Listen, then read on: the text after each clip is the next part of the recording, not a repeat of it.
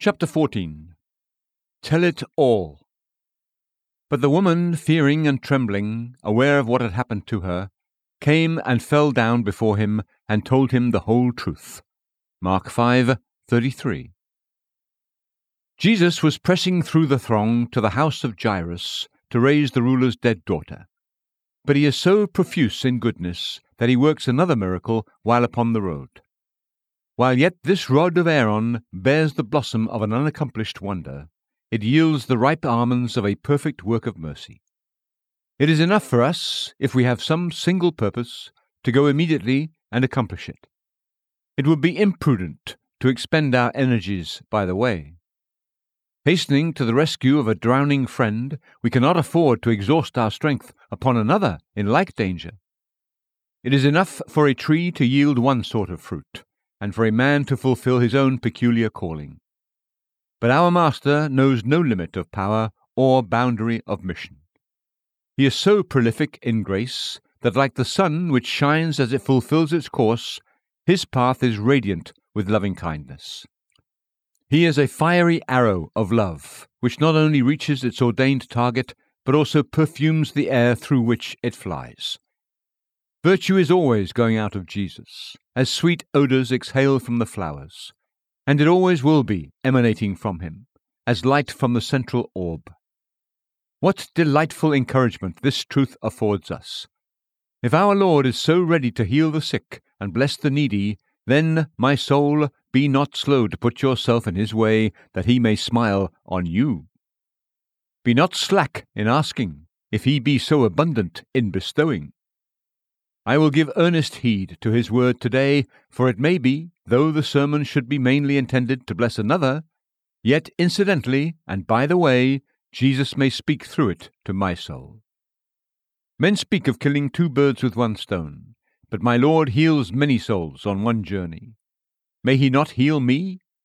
Thou, son of David, turn your eye and look upon my distress, and let me be made whole this day. The afflicted woman in the narrative came behind Jesus in the press and won a cure from him, all unobserved by the multitude.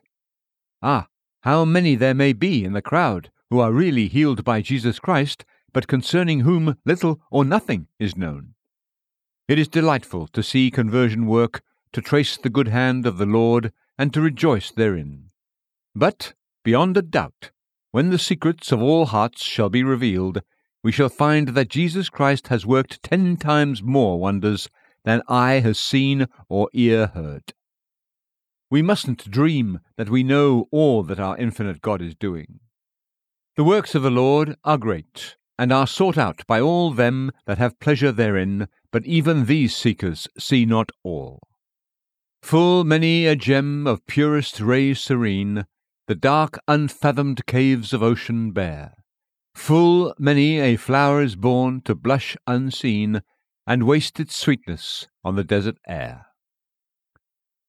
Let each timid hearer now say, If it be so that there are many who receive God's grace, who through much trembling hide themselves from the eyes of men, may it not be so with me.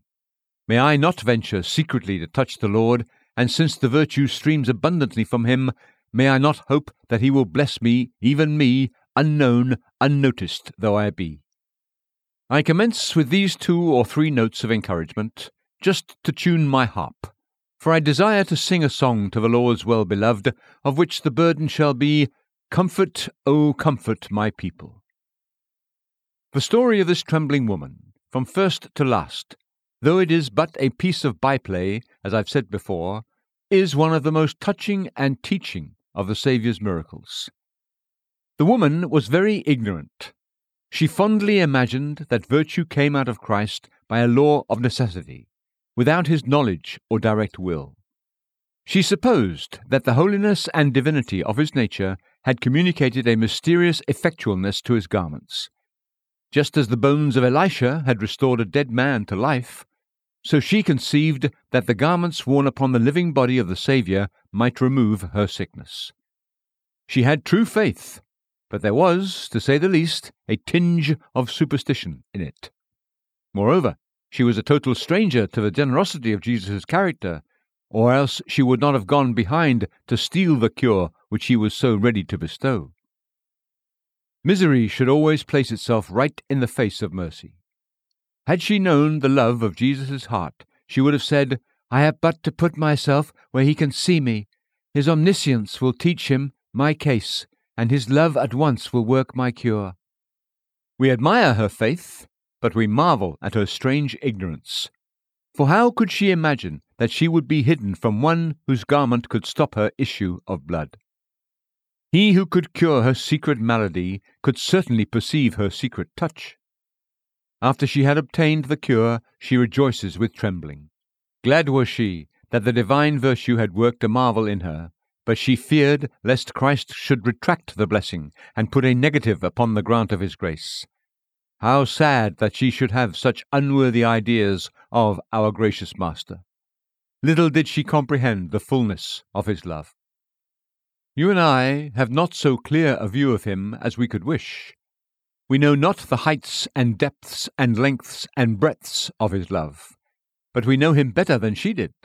At least, we know for sure that he is too good to withdraw from a trembling soul the gift which it has been able to obtain. But here is the marvel of it. Little as was her knowledge, great as was her unbelief, and astounding as was her misconception of our Lord, yet her faith, because it was real faith, saved her. If we have faith as a grain of mustard seed, there is life in that grain, and die it cannot. A ray of faith ensures complete deliverance from the blackness of darkness forever. If in the list of the Lord's children you and I are written as the feeblest of the family, yet being children and heirs through faith, no power, human or devilish, can reverse our adoption. If we cannot clasp the Lord in our hands with Simeon, if we dare not lean our heads upon his bosom with John, Yet if we can venture in the press behind him and touch the hem of his garment, we are made whole. Take courage, you that are so timid that you seldom read your titles clear to mansions in the skies, for the title is none the less sure because you cannot read it. I wish to God your faith were stronger, but God forbid that I should wound your sensitive spirits and discourage your growing hopes. My master did not put out the smouldering wick. He did not break off the battered reed, and neither must the servant do so. I would rather see you, with all your timidity, exercising a real faith in Jesus, than to mourn over you as lifted up with rash, presumptuous confidence without a solid ground for your boldness. Better to go limping to heaven than running to hell. Better to enter into life lame or maimed than having two hands and two feet to be cast into hell fire. Take courage, I say, you trembling one. To cry, Abba, with tears and groans, is better than to shout with loud boastings, Peace, peace, where there is no peace. Happier far to be in the fold with the tender lambs than to be driven away with the strong and lusty goats. Now let us turn aside to hear what this woman says. She has a word for two classes. First, to the repentant, urging him to a full confession. She told him the whole truth, the repentant to do the same. Next, to the true convert, an exhortation to an open profession. For she declared before them all how she had been made whole. Secret disciple, go and do the same. This timid woman shall be an example to all who are repentant to make a full profession of their state and condition. She told him the whole truth. There need be no difficulty about the matter of prayer with a soul that needs help from Christ. Never question your power to pray acceptably if God has given you a sense of need. Say not, I have no eloquence, I cannot arrange my words, I cannot fashion a suitable form of extemporaneous address. Remember that none of these things are necessary. All that is wanted for acceptable prayer is that in the name of Jesus you will tell the Lord the whole truth. You require no argument more moving than your misery. You need no description more glowing than your sad case itself affords you. Though you know not how to plead your cause as an advocate in a court of law, plead it as the publican in the court of mercy. The simple statement of your wants and the sincere expression of your desire that those wants should be supplied, for Jesus' sake, is all the prayer that God asks of you. We should, dear friends, if we would, come before the Lord acceptably, tell him the whole truth about our disease. This woman did so.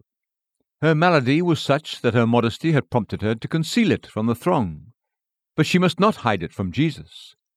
Her disease had rendered her unclean, so that she had no right to mingle with the crowd, since her touch defiled all who touched her.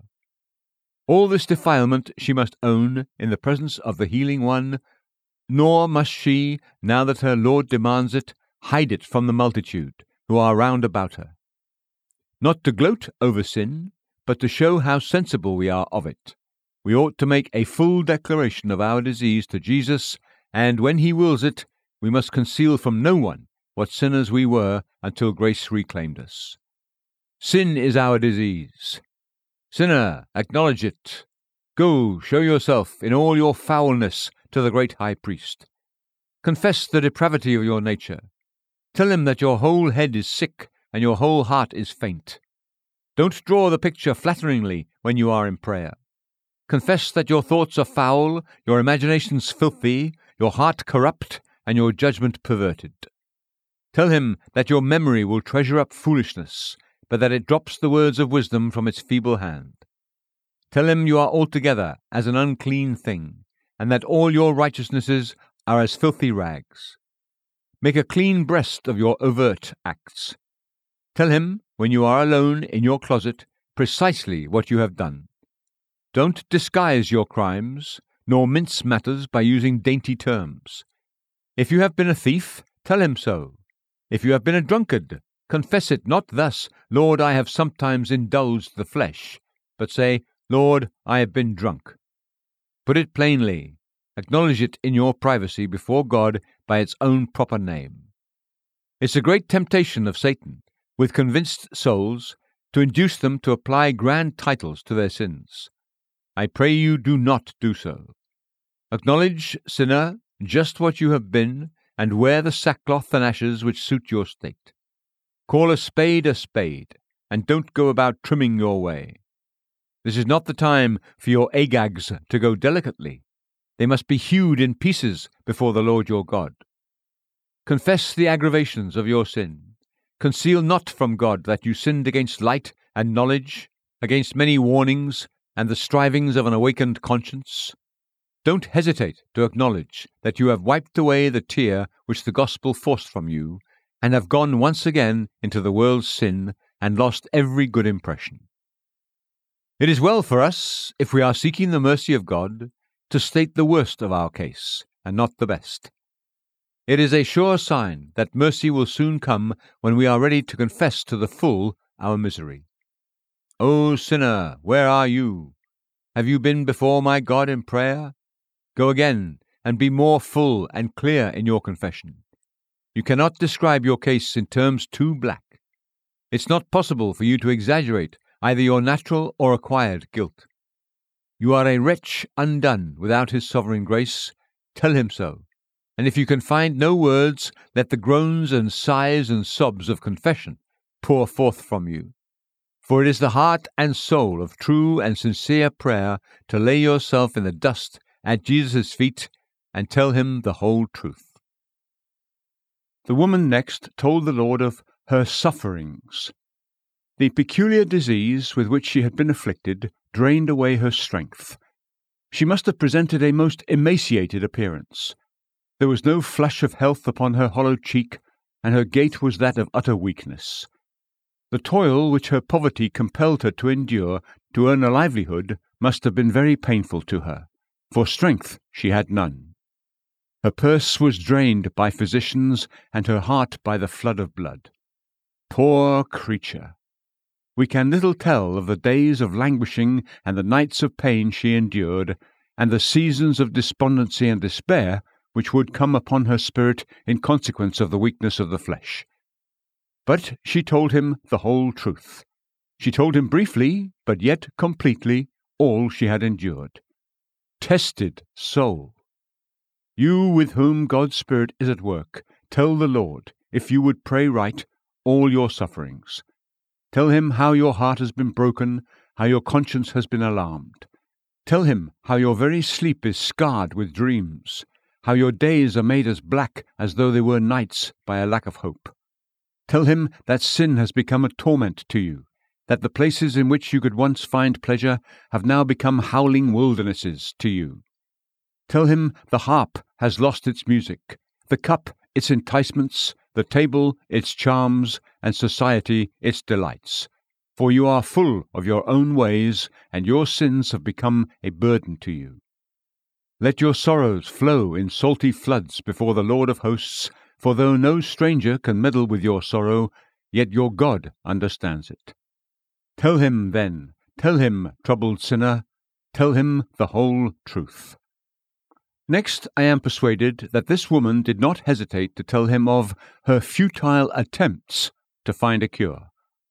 She had been to other physicians, and she had suffered many things by them.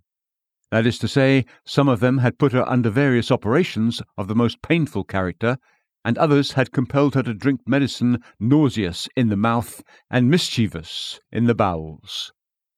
These ancient professors of physics had given her sleepless nights and days of intense anguish, all of which she might have borne with patience if she had been one iota the better. But she rather grew worse. Her doctors, it seems, were her worst disease. They added to the issue of her blood a waste of her money. They gave her consumption in her purse, and vexed her with the plague of fees. Her substance might have yielded her many little comforts, and some extra nourishment to sustain her under the fearful drain upon her system. But the doctors sucked like vampires, and made an issue in her pocket more rapid than that in her person. She tells the Lord, although that confession was as good as saying, Lord, I have been everywhere else, or else I would never have come to you. I have tried every one, and it's only because all others have failed that I present myself before you. You would think such a confession as that would make him angry, but it was not so. I would not have you keep back this part of the tale from your Lord and Master. Tell him you have been to other physicians. Remind him of how you went to Moses, how he took you to the foot of Sinai and made you exceedingly fearful and quaking, but never stopped your wounds. Tell him how you rested upon Mr. Civility and his father, Mr. Legality, who said that they had skill to take the burden from your back, and who directed you to do this and do that most irksomely, but never ministered one atom to your cure. Tell him of your many prayers, and how you have trusted in them. Tell him of your good works, and how you used to rest your confidence in them. You may spread before him the story of your infant sprinkling your confirmation, your church going, your chapel going. Tell him how you were always up for early prayers and kept the saints' days, how you tried to mortify the body and deny yourself many comforts. Tell him how you did everything sooner than come to him, and say that even now, if you had not been forced to do it, you would not have come, for you are so vile by nature and so great an enemy to the cross of Christ that you would not have come to him if you could have found a shadow of hope elsewhere. Well, says one, would that be praying? Yes, dear brother, yes, dear sister, that is the soul of prayer, to tell him the whole truth. We cannot expect that he will give us pardon till we make our confession fully and without any reserve. If you will cover any sin in your heart, your sin shall condemn you. If there be one secret corner of your soul in which you hide away any of your corruptions or follies, there shall a cancer spring up, which shall eat into your very soul. Tell him the whole truth, and hide nothing from him, even this your wicked, wilful pride in going after your own righteousness, and not submitting yourself to the righteousness of Christ. Tell him the whole truth. This poor woman told him all her hopes. She said with many a tear, Lord Jesus, when I had spent my all and could no longer run after the various physicians of different countries, I heard of you.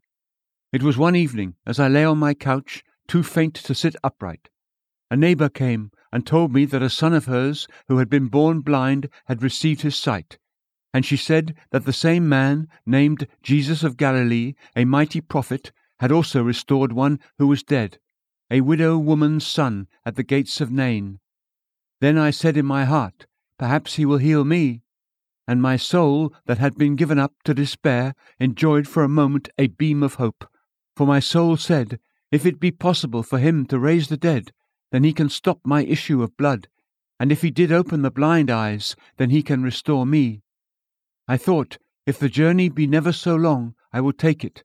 If the way be never so rough, if I may but creep into his presence, I will be among the company, and perhaps, when he is stretching out his hand to bless, he will bless me, even me. And perhaps the man is so full of healing virtue that if he will not look on me, yet if I get near enough to look on him, I shall be made whole.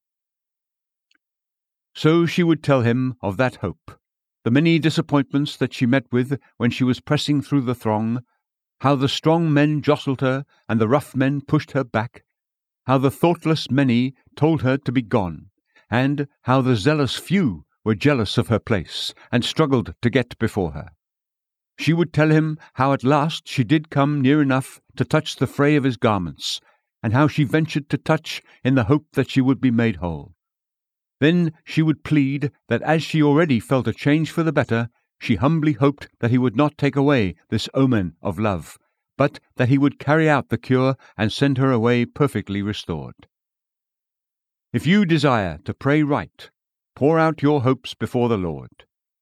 I remember when I sought the Lord, I said to him, Lord, I have read in Scripture that you heard Saul of Tarsus, and that you saved Manasseh. I am a sinner, it's true, great as they are, but surely you can save me, and my soul hopes that yet you will turn an eye of pity and say unto me, Your sins are forgiven. Sometimes that hope grew so strong that I felt as if I should be saved. I knew I should. Then again that hope went down so low that it seemed impossible that he could have pity on me. And I remember I asked him how it was he could have buoyed me up with that fond hope and put the Scriptures in such a way that they looked as if they were meant for me, and were sent to beckon me to Christ, and yet I could find no comfort in them. Now you must do the same. Spread those disappointed hopes of yours before your God, and tell him the whole truth.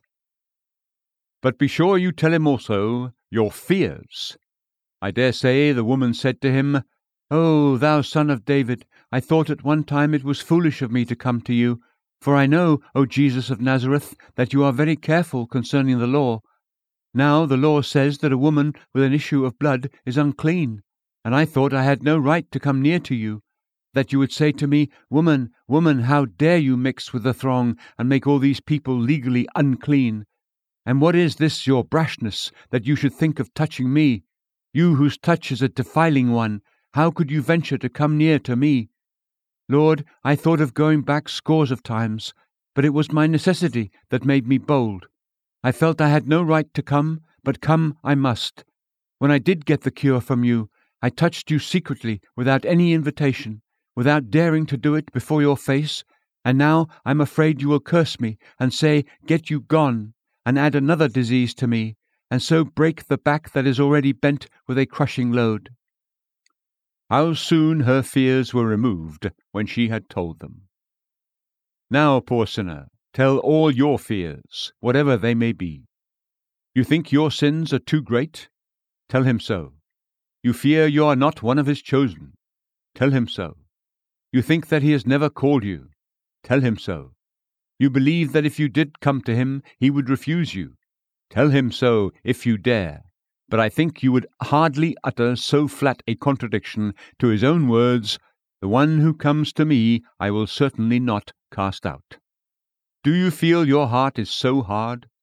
Tell him it is like a lower millstone, that the stone might melt before your heart would yield. Do you feel as if you could not tell him? Tell him that you feel as if you could not tell him. Whatever it is, let all the truth come out. No, no, you need not look into the prayer book, for you won't find much there that suits a convinced sinner. You need not buy a book of family devotions. Your own poor cries are better than the best written forms. Oh, my prayer will be so broken. Well then, it will be all the more suitable for a broken heart. But then you say, It is such an unworthy prayer. Yes, but then you are an unworthy soul. The prayer is fitting for the person. If the great God should hear you, you will know that it was not because of your prayer, but because of Jesus. For all you did was to tell him the truth. And if that prevails with him, then his heart of love and the sufferings of the Saviour must have moved him to have pity on you. I pray God the Holy Spirit guide these words which are meant to encourage you who have been seeking Jesus.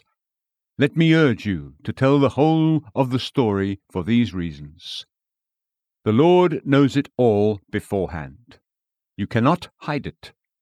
Whatever your sin may have been, though it was perpetrated at night, though it was under the shadow of the thickest darkness, he saw it all. Secret sins are all committed in the face of God. Was it a theft which no one has yet discovered? Or was it only a thought, a black thought that no ear, not even your own, ever heard? God saw it, God heard it. In his book, everything which you have done is recorded against you. Be not foolish then, and deny not that which is published on the housetops of glory. The judge will publish it at last. If you hide it all your lifetime, it will come out then. Go then, tell it, tell it now. To tell this to God will be a very great service to you. It will tend to make you feel your need more. I believe that often, when the repentant one begins his confession, he is not half so conscious of guilt as at the close of his prayer. If you will bring your soul to look at your sin, to study its foulness, to meditate upon its heinous ingratitude, while you are considering the subject, the Spirit of God will work upon you, and your heart, like the rock in the desert, struck by this rod, shall gush with streams of repentance. If your heart be very grieved, do, I pray you, remember that confession is one of the most rapid ways of getting relief. While the banks hold good, the lake swells. Let them break, and the water is drained off. Let a vent be found for the swollen lake up yonder on the mountains, and the mass of water which might otherwise inundate the valleys will flow in fertilizing streams. When you have a festering wound, the surgeon puts in the lancet and gives you ease. So confession brings peace. I wish to God, without any delay, that you who need a Saviour would go to him and confess your sin very plainly. Jesus is no hard hearted foe, no cruel judge. He loves you. Awakened sinner, he will love to hear that story of yours. And before you have finished it, he will give you the kiss of love and say, I have wiped out your transgressions like a thick cloud, and your sins like a heavy mist. Trust the immense generosity of Jesus' infinitely tender heart to give you your soul's desire, the complete and perfect forgiveness of your sin. We now change the subject for a very short time to address those who are converted, but who, like this woman, have not yet acknowledged their faith in the presence of others. Our Saviour will do nothing by halves. The woman may be content with having her body healed, but Jesus is not satisfied till her soul is recovered too. She has gained the cure, but she would probably go slinking away with the retiring multitude to hide herself from all observation. This will not be for her good, nor for the Master's honour. Therefore, he takes the means to get a plain confession from her. Turning around, he says, Who touched my garments? At first, there is no answer. He puts it again Who touched my garments? They all deny. Peter, moreover, takes upon himself to rebuke the Saviour for asking so absurd a question. Master, the people are crowding and pressing in on you, says he, and you say, Who touched me?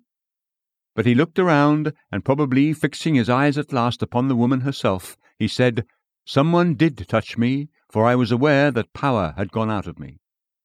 That someone came out of the crowd, and falling flat on her face, she declared before them all, so Luke says, what had been done in her.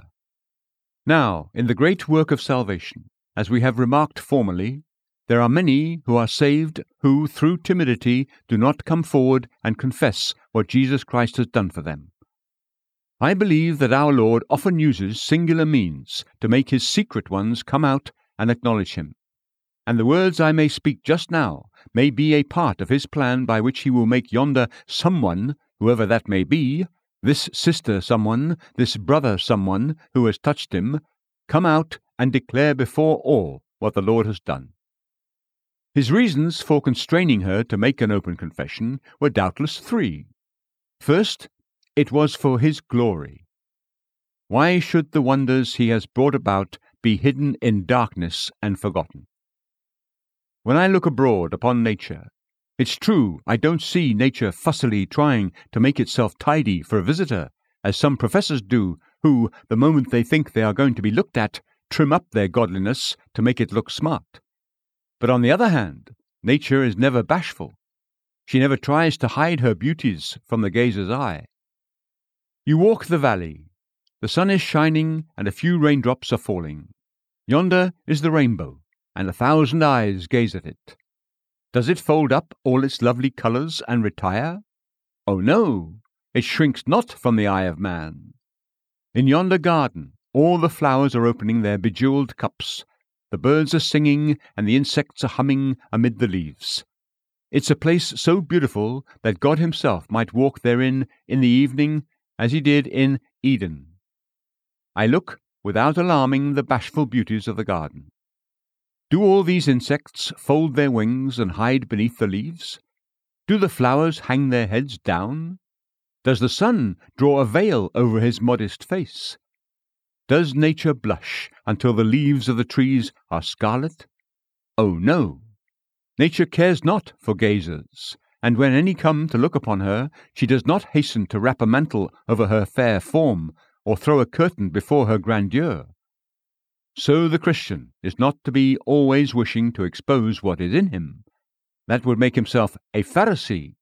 Yet, on the other hand, if God has put anything that is lovely and beautiful and of good repute in you, anything that may glorify the cross of Christ and make the angels happy before the eternal throne, who are you that you should cover it? Who are you that you should rob God of his praise? What? Would you have all nature's beauties hidden? Why then hide the beauties of grace? Jesus Christ deserves to be confessed before men. He is not ashamed to acknowledge himself as our friend amid the splendours of his Father's court, nor was he ashamed amid the mockery and spitting of Pilate's hall. Why then should you find it a hardship or a difficulty to acknowledge him? Acknowledge him. I ought to feel proud of the honour to be allowed to acknowledge him.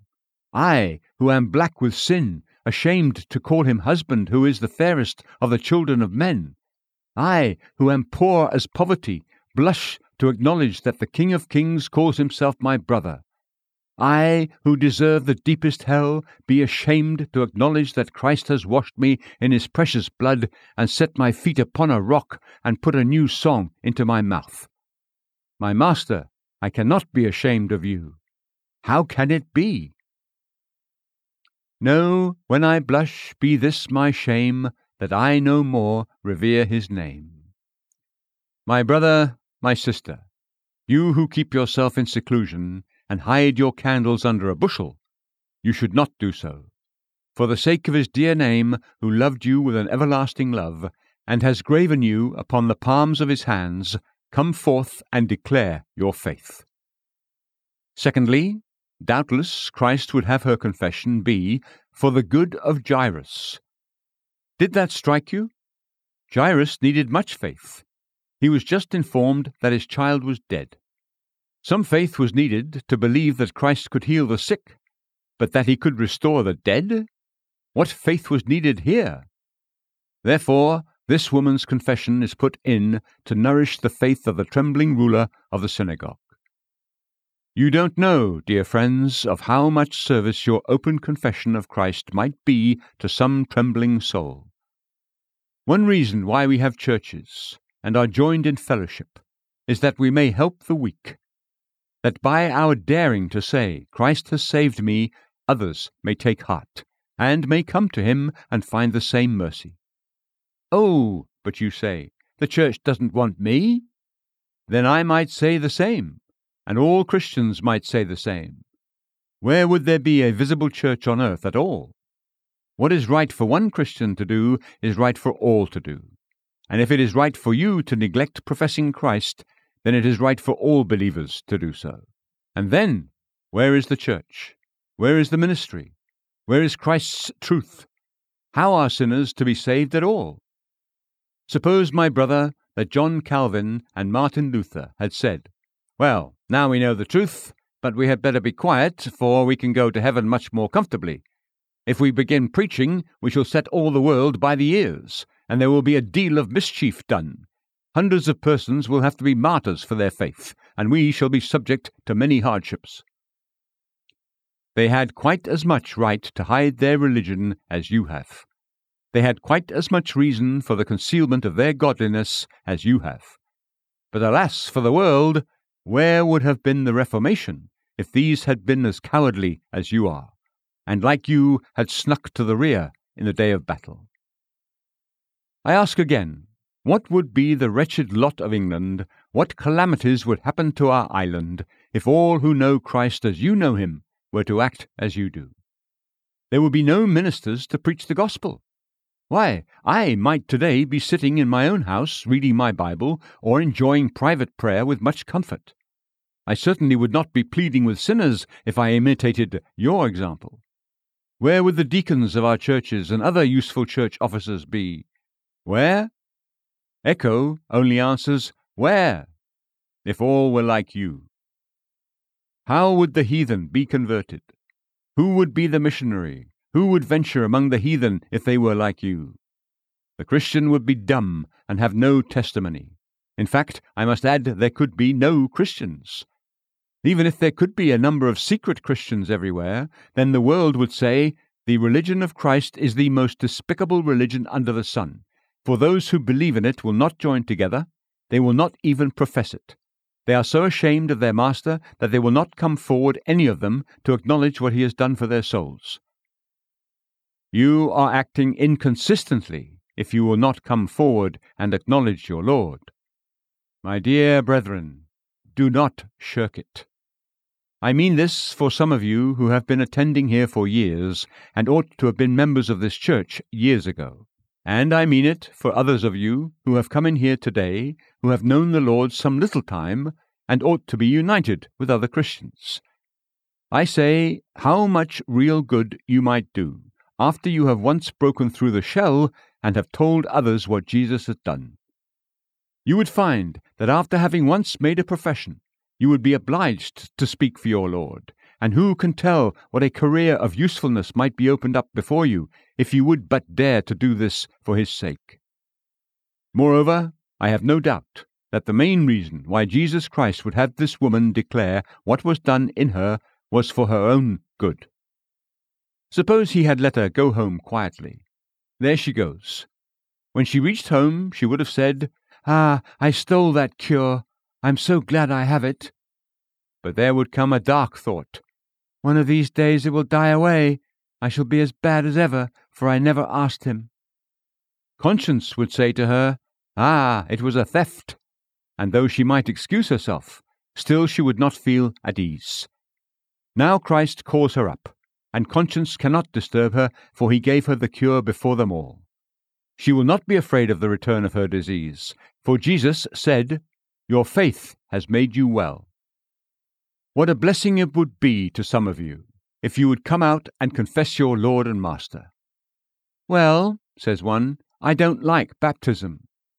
There are a great many naughty children in the world who do not like to do what their father tells them. But those children often get whipped and this will probably be your lot. Our good brother who spoke here last Sunday evening astounded me by leaving out part of the text which he most frequently quoted. If he quoted a text, he should quote it all. He that believes shall be saved, said he. I know no such text in Scripture. There are texts very much like it, and the doctrine is true. But the text is, He who has believed and has been baptized shall be saved. So the text stands. Those of us who are Baptists are supposed to lay too much stress on baptism. I think the danger is in not laying stress enough upon it. I know this, that if my Master tells me to preach the gospel to every creature, and puts it thus, He who has believed and has been baptized shall be saved, I dare not take the responsibility of leaving out part of my Master's message. I know that he who believes is saved.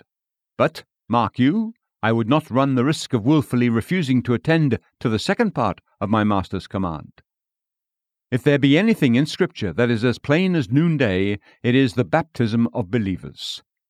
The deity of Christ is a point which might quite as readily be disputed as the baptism of believers in Jesus. Let any simple minded man take the Bible without prejudice, and I conceive that it would be impossible for him to read it without discovering that the believer in Jesus is to be buried with Christ in baptism. Little do our friends know how much mischief they do by teaching infant sprinkling. It is an invention of man, against which Christians ought to protest every day, because infant sprinkling is a practical denial of the need for personal godliness.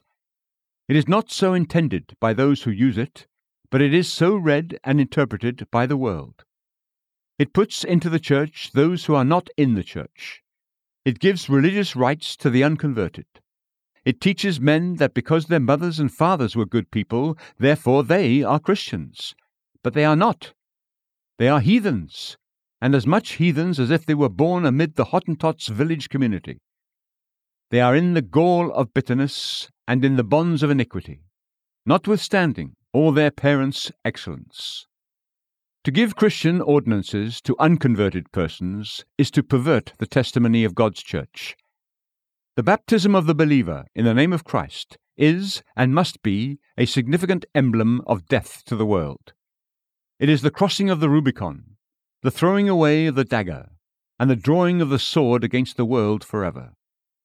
It is an ordinance whose sign can never be erased, an ordinance which disgraces and shames a man in the world's eye more than anything else, the dishonour of Christianity, the scoff and scorn of his religion, is believer's baptism. And blessed is that man who can so look at it, and then for Jesus' sake take up his cross and follow him. Well, says one, I don't see it. My dear brother, if you cannot see it, I cannot help that. Your conscience is not the rule of your duty, but God's word is. And if God's word commands it, whatever your conscience may say about it, you are sinning if you refuse to obey. Oh, I would press this point upon you of making an open declaration, and of doing so in Christ's way, for you have no right to do it in a way of your own. It is idolatry to worship the true God by a wrong method. Acceptable service can only be rendered to God in His own way, to the law and to the testimony. If we speak not according to that word, it is because there is no light in us. I believe that after you have once thus professed your faith before men, your courage will grow, your separation from the world will be more complete. You will be a marked man, often a despised man, People will point you out and say, There's one of your Methodists. Your profession will distinguish you from the world and will be a bond to keep you right, a heavenly chain of gold to bind you fast to the principles of your Lord and Master's truth. Do, with this poor woman, tell the whole truth and tell it in your Master's way. Now I send you away, dear friends, reminding repentant ones of that with which we began the necessity of telling Jesus all. I am still wishing, however, that you who have found the Saviour would tell the world all, and bear your witness that, let others do as they will, as for you and your house, you will serve the Lord. And unto the name of God be glory for ever. Amen.